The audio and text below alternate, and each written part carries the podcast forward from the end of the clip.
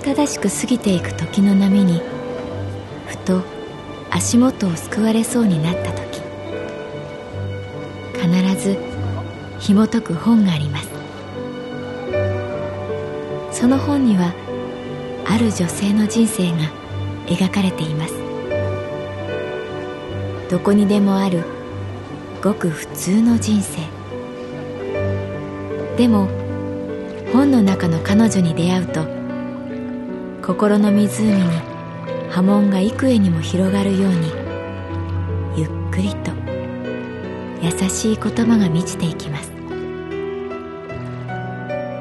今日はどんな彼女に会えるでしょうか？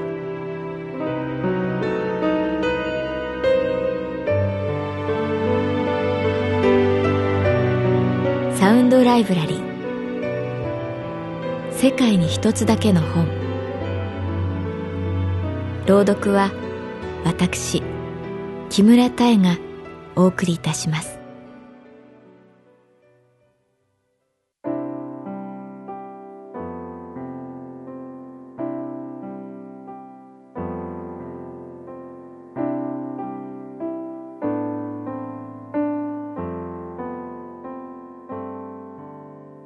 私の名前は月原かな子。39歳。旅行会社に勤めている。旅の雑誌を編集する西谷さんと宮崎県の高千穂に行った。同行したのはカメラマンの山田さん。三人で神々のふるさとを巡る。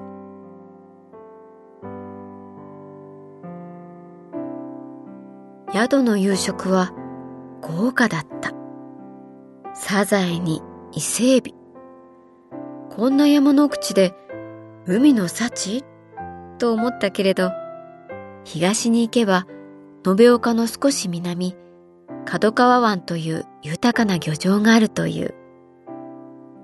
メインは高千穂牛のステーキ。秘境、秋元で作られたどぶろくを飲みながら私たちは満たされた。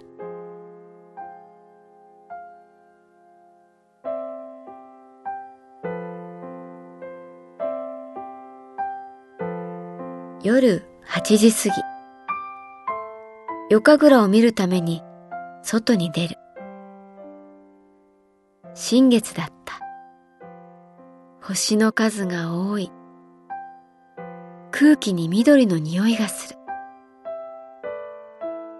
風がかすかに私の髪を撫でる。本来高千穂の夜神楽はね年に一度そう秋の実りや翌年の豊穣を祈願するため11月下旬からいろんな場所で行われるんだ。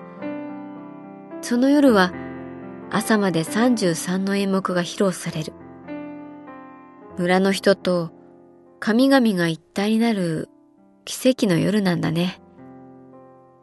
今は観光客のために毎晩演目の中から4つくらい選んで見せてくれる。西谷さんが説明してくれた。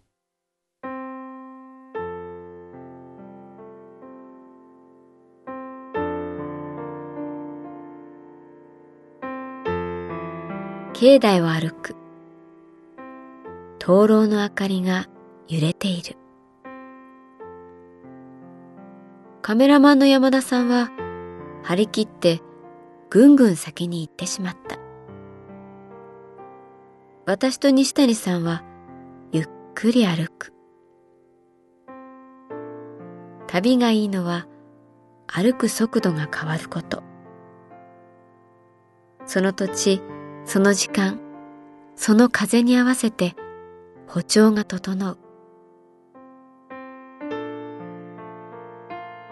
右側を歩く西谷さんが私の手を取った。大きな筋張った手。長い指。私の右手はすっぽり収まった。気持ちいい夜だね。西谷さんの匂いがした。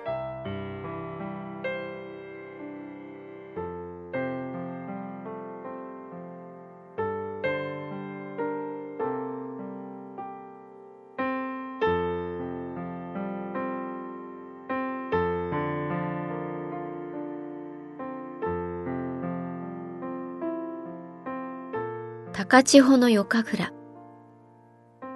神社の本堂にたくさんの人たちが集まった。家族連れ外国人若いカップル年配の夫婦。山田さんはちょこまか動いて写真を撮る。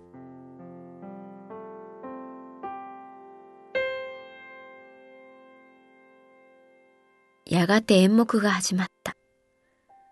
最初は白いお面をかぶった田力尾の舞。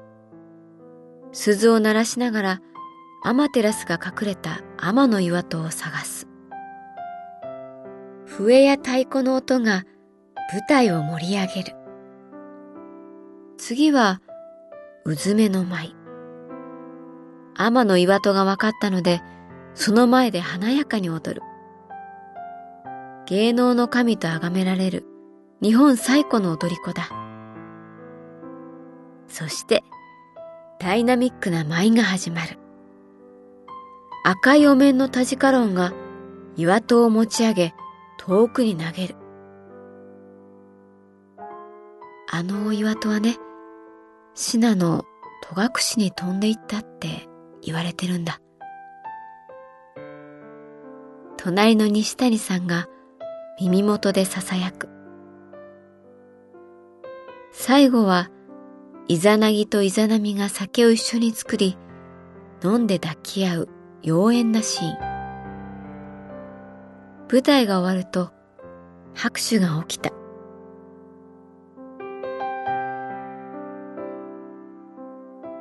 俺、ちょっとトイレ行きたくなったんで、先に宿に戻ってます。山田さんが足早に立ち去る。私と西谷さんは夜の底に二人きりになった。まっすぐ伸びた境内の杉の木々が深い渓谷のように見えた。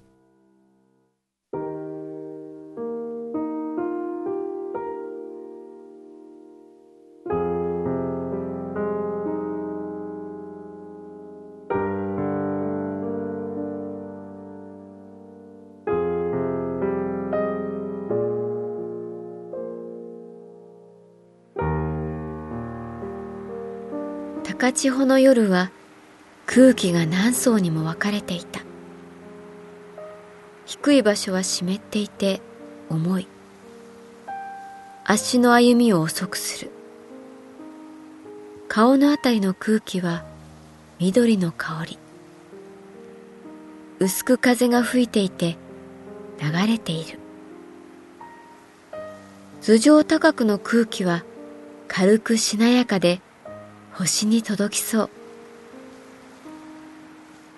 私と西谷さんは砂利道を歩く。足音だけがここにいることの証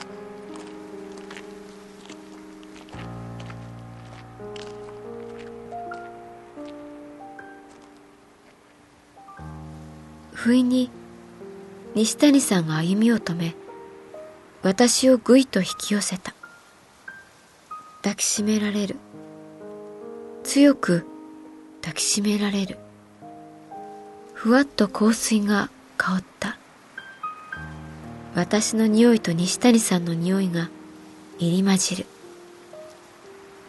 私は右手を開き西谷さんの胸に当てていた。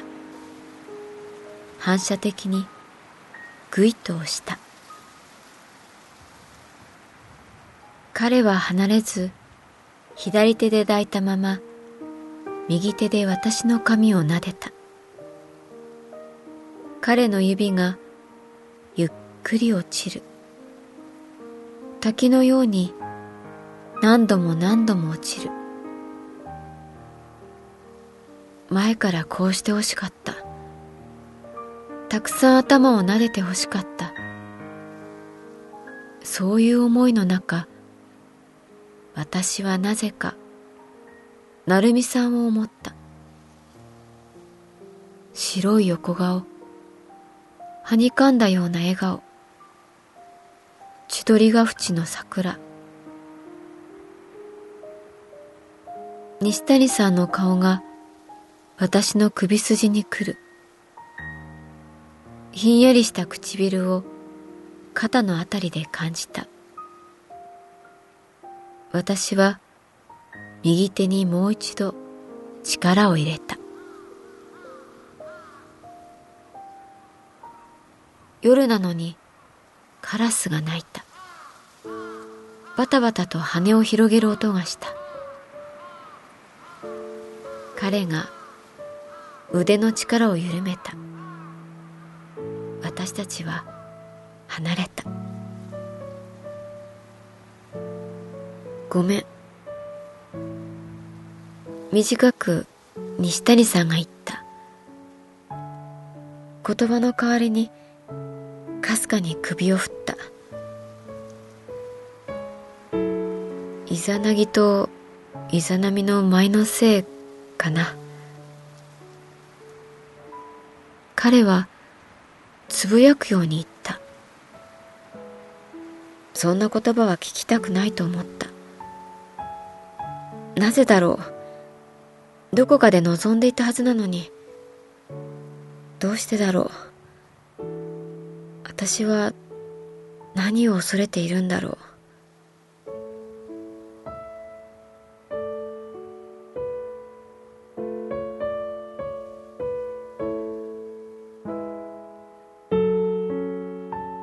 そこから宿まで無言で歩いた。手をつなぐこともなく神話について語ることもしないで。ただ今じゃなかった。その一点を男の人は分かってくれるだろうか。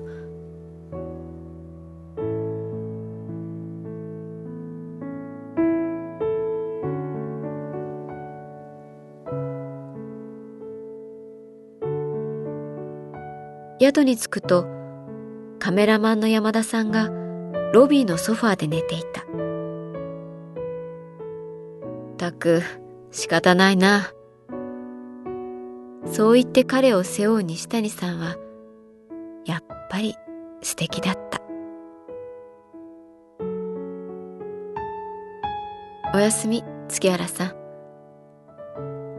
あ、おやすみなさい。あの、はい。あ、いや、なんでもない。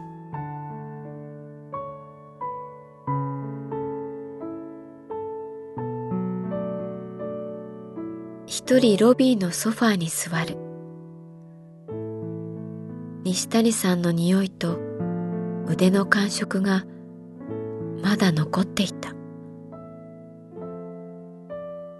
ソファーの上の山田さんが置いていったヤンキースの帽子がクールに私を見ていた。